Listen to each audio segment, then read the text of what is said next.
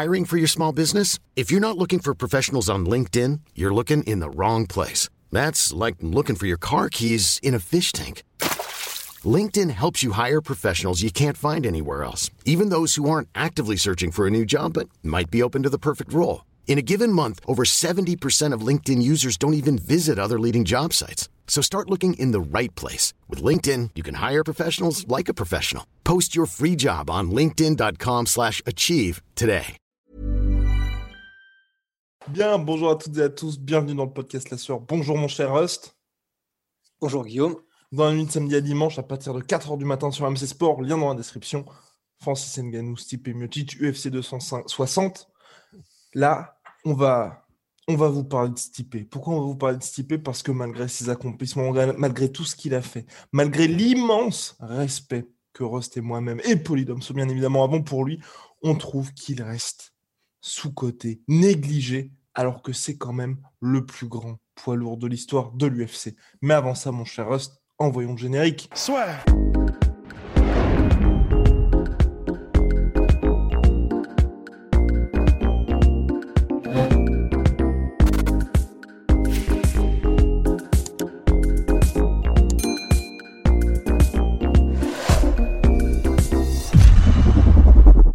Donc Stipe Miocic, bilan de vingt-trois en carrière, il sort d'une trilogie fabuleuse face à Daniel Cormier. Et là, il s'apprête à affronter Francis Ngannou pour une deuxième fois, et pourtant, pourtant, il y a toujours ce côté, c'est Francis qui va être l'attraction. Comme c'était Daniel Cormier qui était l'attraction face à Stipe Miocic, Stipe Miocic qui se retrouve quasiment à chaque fois à être en position d'outsider. Il l'était contre Alistair Overeem, il l'était contre Daniel Cormier, il l'était contre Francis Ngannou la première fois, et il l'est à nouveau face à Francis. Pourtant, on a envie de se dire, qu'est-ce qu'il peut faire de plus, Stipe Miocic, où je le rappelle quand même, ok, trois défaites en carrière, mais il a pris sa revanche deux fois lors de ses défaites, la première contre Junior dos Santos par décision unanime après une véritable guerre, donc très disputée. Ensuite, il bat Junior dos Santos par T K O au premier round. Il perd par K O au premier round contre Daniel Cormier. Il bat Daniel Cormier lors du deuxième et du troisième combat, et Stephen Struve, bah, il n'a pas pu prendre sa revanche, tout simplement parce qu'il n'a pas eu l'occasion de prendre sa revanche, parce que Struve s'est tout simplement écroulé. Oui, absolument.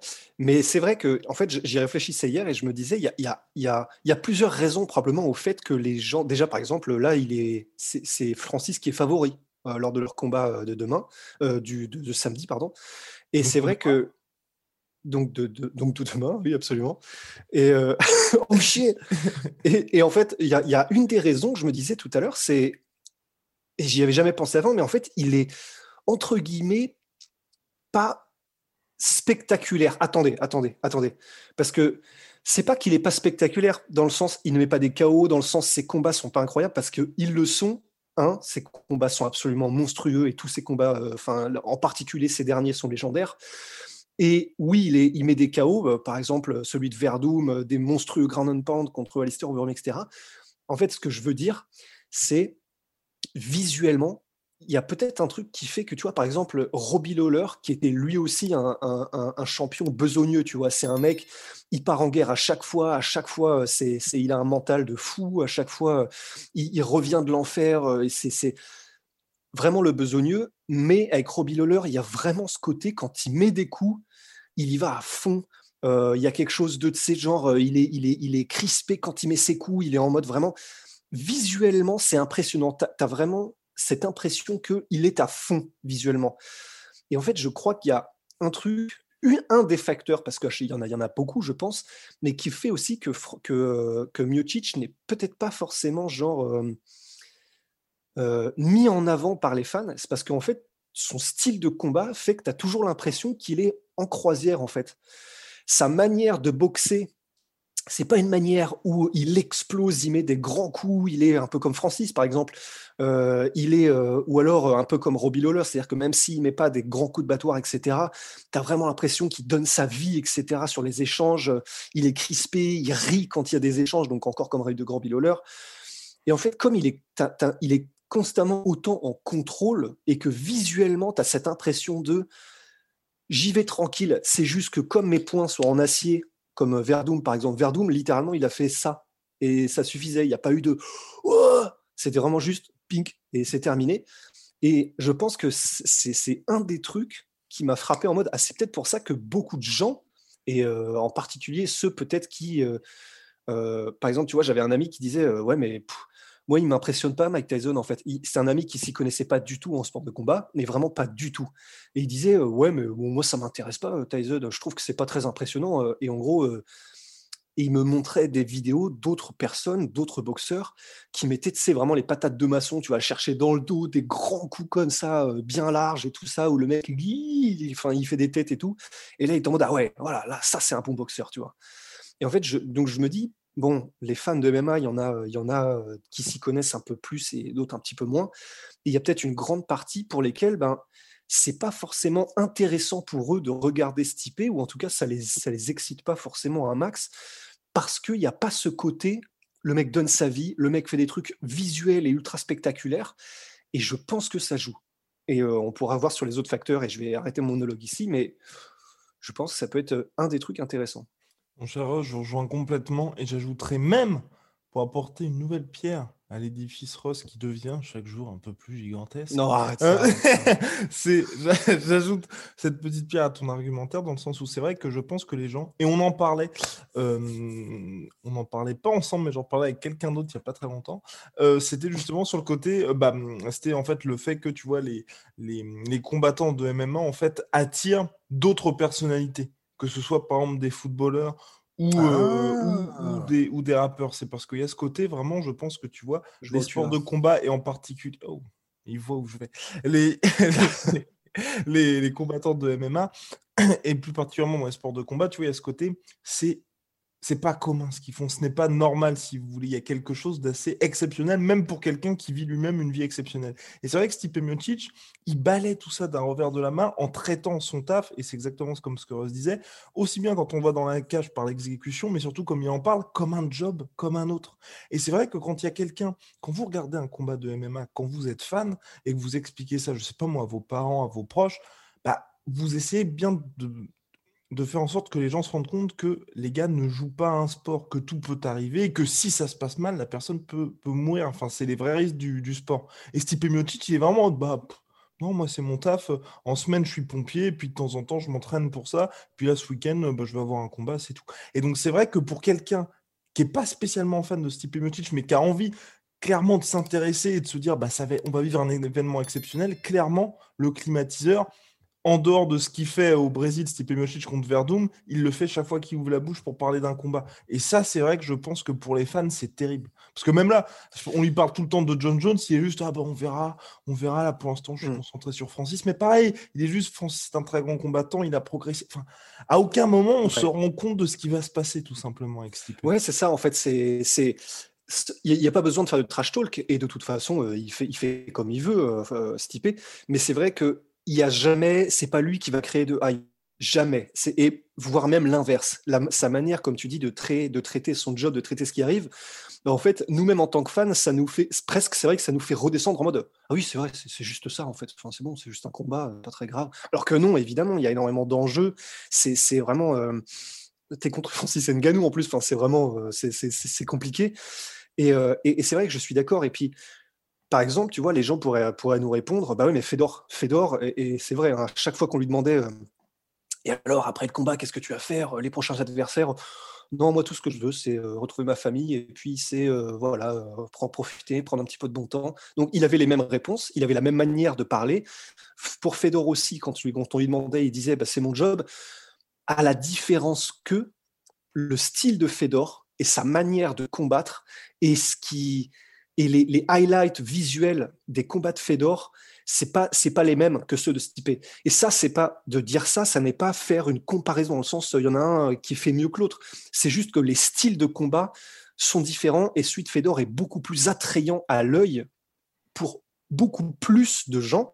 Parce que pour les fans hardcore, c'est, c'est, ça, c'est, c'est équivalent. Enfin, ce que fait Miocic, c'est sublime. Mais pour la plus grande majorité des fans, quand ils voient Fedor qui met des énormes K O à Brett Rogers, le mec fait un bond, de, de, un bond de, d'Avengers, il met une patate comme ça en arrivant par-dessus.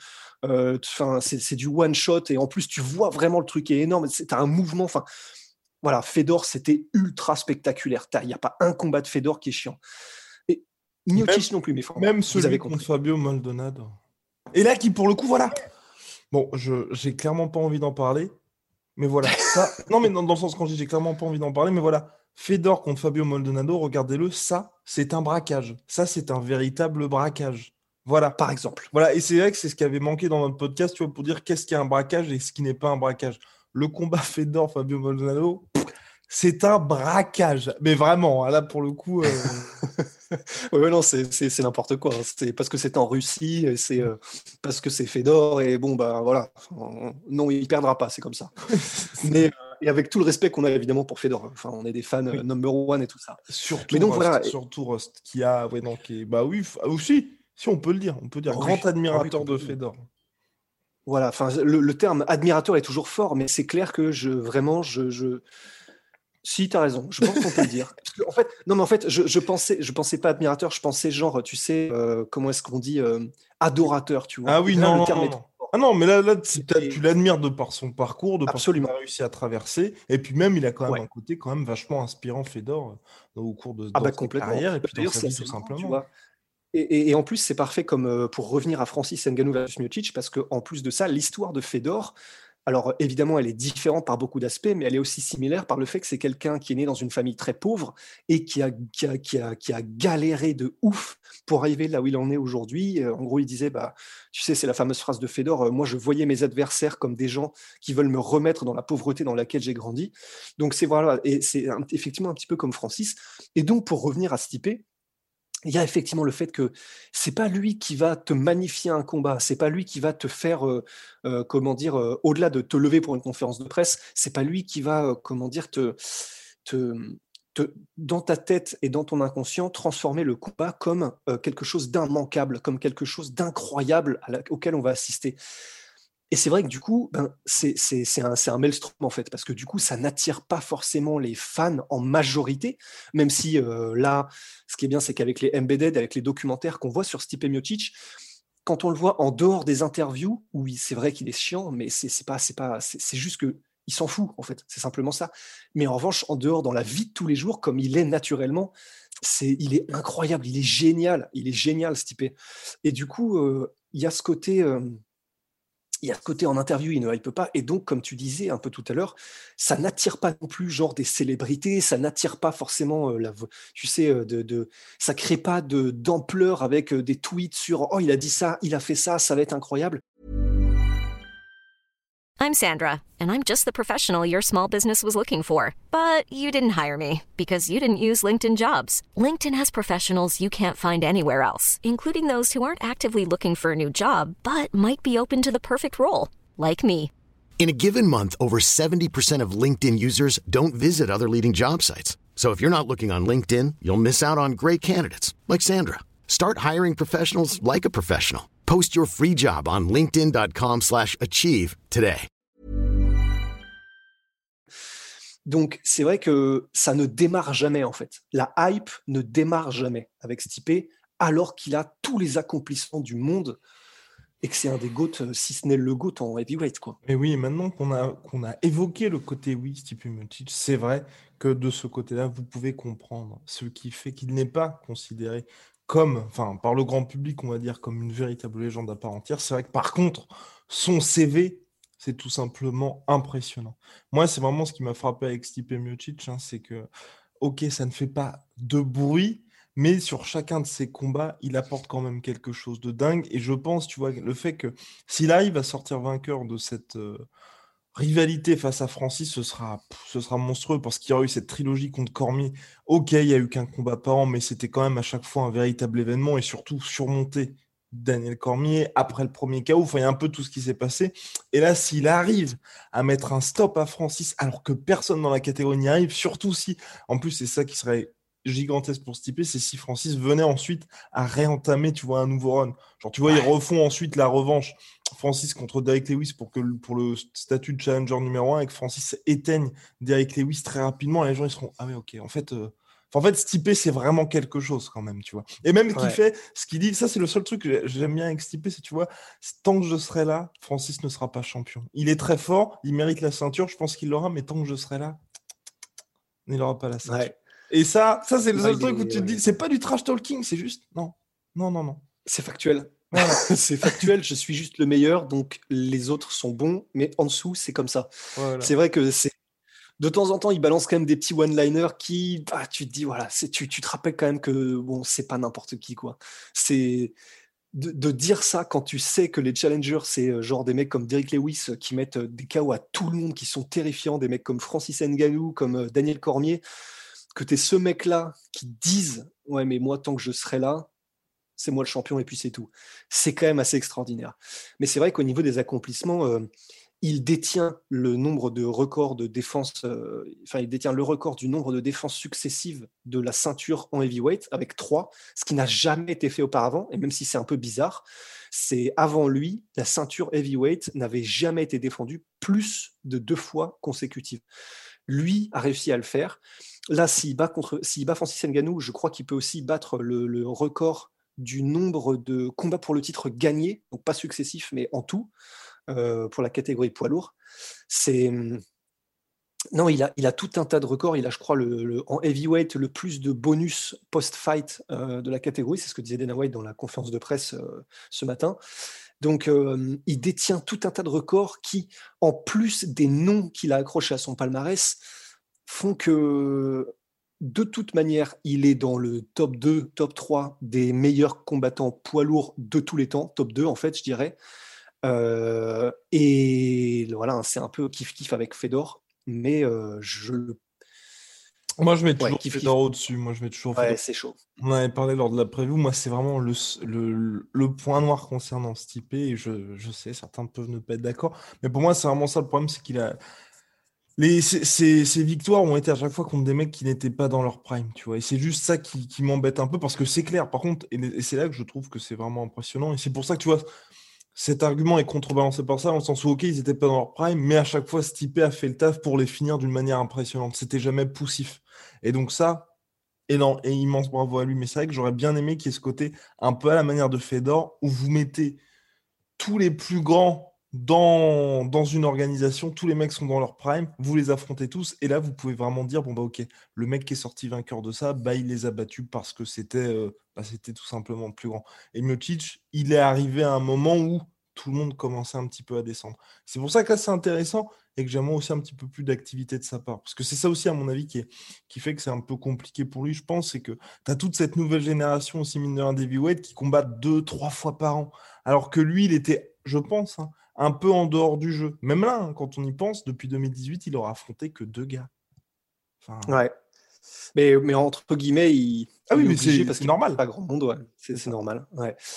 Mais oui, non, c'est vrai, c'est vrai. Et c'est, c'est, c'est toujours pareil, en fait, quand on fait les comparatifs avec Fedor, euh, bah voilà, c'est vrai que Fedor, il a combattu Crocop dans son prime, il a combattu euh, Noguera dans son prime, il a combattu Tim Sylvia, qui était juste à côté, vraiment, qui, qui en sortait. Euh, ah, mais... Arlovski, pareil. Brett Rogers, qui était à a... l'époque des tueurs à gages. Et à Brett, Brett, Rogers. Brett Rogers, on peut dire ce qu'on veut, c'est vrai que le, la fin de sa carrière est d'une tristesse absolue, euh, même de, là tout ce qui se passe aujourd'hui au niveau de, de sa vie personnelle, hein. Mais à l'époque, le mec était invaincu, il avait mis K O tout le monde, et les gens peuvent dire, ouais, il était très limité.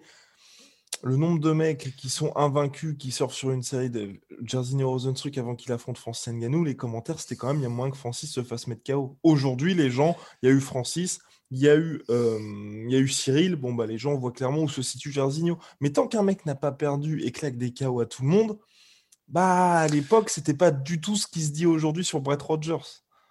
Non, mais puis en plus de ça, c'est, ça, c'est l'argumentaire de euh, il était très limité, il était pas bon, euh, c'est n'importe quoi de dire qu'il a battu Brett Rogers.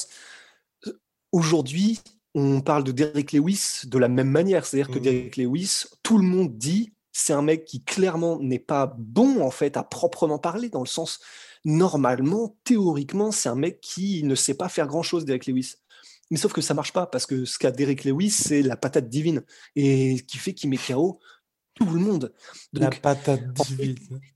Ouais, c'est ça, enfin le, le parpaing divin, tu vois. Donc en fait, ça, ça ne, ça ne marche pas. De dire en, en poids lourd, euh, ouais mais il était mauvais, euh, Brett Rogers. Bah peut-être, mais il était sur dix ou onze victoires d'affilée en mettant en K O euh, de, de, les mecs ultra violemment, de la même manière que le fait par exemple Derek Lewis aujourd'hui. Donc, euh, et surtout, c'est... il gagne le premier round contre Fedor. Et en plus, euh, ouais, c'est, c'est, c'est très chaud si je me souviens bien, mais effectivement, euh, et encore une fois, un, un, un combat mais tellement excitant à regarder. Enfin, c'était, euh, t'es en haleine tout le temps, en fait.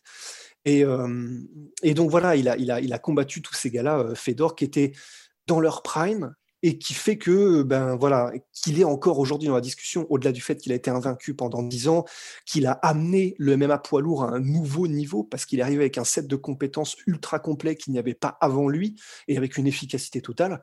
Donc, euh, voilà, il y a, y, a, y a beaucoup... C'est pour ça qu'il y a vraiment encore ce côté « c'est kiff-kiff », voire on place Fedor au-dessus, quoi. C'est ça, et puis pour à chaque fois, bien évidemment, on en parle aussi, ce qui est très important, c'est que pour devenir une légende, vous avez aussi besoin de mecs en face. Et c'est vrai que là, pour Stipe Miocic, moi, je pense que ce qui peut le faire vraiment entrer dans la légende, c'est... Donc là, il bat, il bat Francis, ensuite, il bat potentiellement John Jones. Et là, tu vois, je pense que tout ce côté taiseux, le mec qui considère son taf comme un job, s'il arrive à faire ça, plus aller une petite défense contre Derek Lewis, ensuite... il part tranquillement à la retraite, t'auras vraiment ce côté, putain, il y a un mec qui était là, le gars, il était pompier, il venait juste de temps en temps, tu vois, il faisait sa petite fight week à Las Vegas, il parlait pas, il parlait pas, mais il finissait tout le monde. Et ensuite, il repartait, on n'entendait plus parler de lui pendant un an. Et tu vois, t'auras vraiment ouais. ce côté, tu vois, d'ici quinze vingt ans, tu seras, le gars, il avait des réseaux sociaux, mais on savait très bien que c'est pas lui qui les gérait, il faisait jamais de story. Les interviews, elles étaient nulles, mais nulles de chez nulles. mais, mais pourtant, chaque fois qu'il y avait les combats, il arrivait, il démontait tout le monde. Et ça, tu vois, ça peut ajouter à la manière de Fedor, tu vois. Vous savez que si Fedor, ouais. il avait affronté, les gens en parlent, à juste titre, tu vois, tu sais, des combats entre les gros fights, ou justement, pour juste qu'il reste actif, le Pride, il lui filait des mecs ici et là. Mais si Fedor avait eu que des mecs ici et là au Pride, il n'y aurait pas eu du tout eu ce côté. Putain, le gars, en fait, quand tu le regardes, même quand les combattants le regardent et qu'Alsterdam, ils se disent, mais à quoi il pense? Exactement à la manière ouais. de... regarde comme un espèce de vieux beefsteak, tu sais. Mais sauf que, sauf que le mec qui te regarde comme ça au stare down, tu sais que le lendemain, quand il est dans la cave, bah le non, c'est, c'est pas un mec complètement, euh, complètement inerte de toute façon. Et ça ajoute, non, au, non, non. et ça ajoute au truc, parce qu'ensuite les gars vont en parler, vont dire c'est mon cher Rust, je me trompe souvent, mais c'est quoi, c'est Junior dos Santos qui avait dit que le mec qu'il avait touché le plus durement, c'était euh, Stipe Miocic, je crois. Voilà. Oh, et, ouais, ouais. et ça fait des trucs où tu finalement en battant des mecs qui sont des stars comme ça, qui sont extrêmement suivis et qui, eux, ensuite, vont parler dans les médias, c'est eux qui te font ta promo, en fait. Et toi, tu n'as pas du ouais. tout besoin de t'exprimer. Et ça, je trouve que pour Stipe, s'il venait à poursuivre son run, ça pourrait être absolument monstrueux, parce que même si tu as Francis, là, le combat, Francis gère bien et tout, mais tu as Stipe qui vient à gagner et tu as Francis qui fait « bah, j'ai jamais affronté un mec comme ça, j'ai eu beau tout lui mettre, leur premier, deuxième round, rien, il n'a pas bougé. » Et que t'es Francis, tu vois, qui sortent ça, Chariel Elwani, La, la, la citation est reprise dans tous les médias, un peu comme quand Robert Whitaker avait dit bah, j'ai eu beau mettre un énorme head kick à Yoel Romero, j'ai eu l'impression que c'était un tronc d'arbre, le gars. Enfin, non, ouais. c'était quoi Non, il était fait en fer. Enfin, il était en fer. Voilà, c'est ça. Ouais, en métal. Et voilà, bah, quand un mec dit ça, bon, bah. Voilà, ouais, si vous ouais, voulez, la... ouais, c'est ça. Vous n'avez plus besoin de la faire légende, elle part de là. C'est ça. Non, non, mais c'est ça, c'est, c'est, c'est vraiment ça. La légende, elle, elle part de là. Et c'est vrai qu'après, heureusement, entre guillemets, heureusement, il aura quand même eu euh, cette trilogie avec Cormier, et on pourra quand même dire que donc il a eu un némésis, déjà même maintenant, si ça s'arrêtait maintenant, qu'il a eu un némésis qui fait que sa carrière euh, de toute façon est impressionnante, parce qu'honnêtement c'est vrai que Cormier, il n'a perdu que contre John Jones et contre Miocic, du coup, je crois. Exactement. Et à part ça, il a battu tout le monde en poids lourd et on l'a été heavyweight. Mmh. Donc quand même, il aura affronté euh, Daniel Cormier, qui aura été un némésis euh, d'une qualité euh, pff, que tu retrouveras difficilement avant, euh, enfin, que, dont il y avait difficilement l'équivalent avant et qu'on retrouvera difficilement après.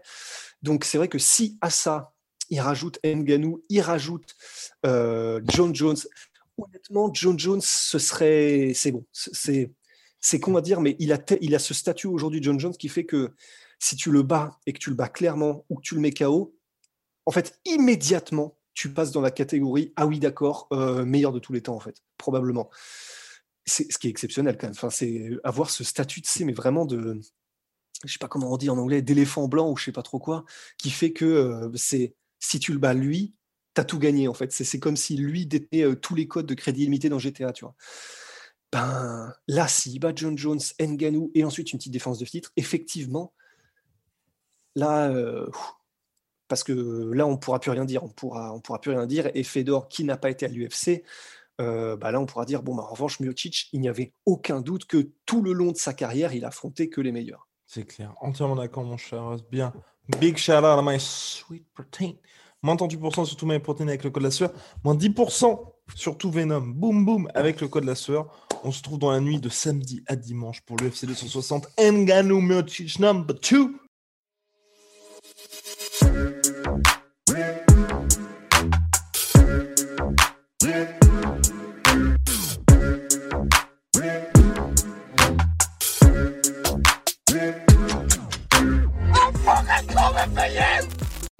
Et voilà, c'est la fin de votre épisode du podcast La Sueur. Si ça vous a plu, n'hésitez pas à nous mettre les cinq étoiles sur Apple Podcast ou sur Spotify. Vous pouvez aussi nous laisser un petit commentaire, ça nous aidera beaucoup.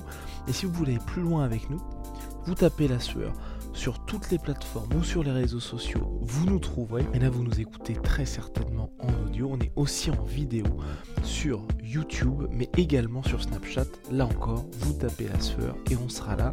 Merci de votre fidélité et à très vite pour de nouvelles aventures.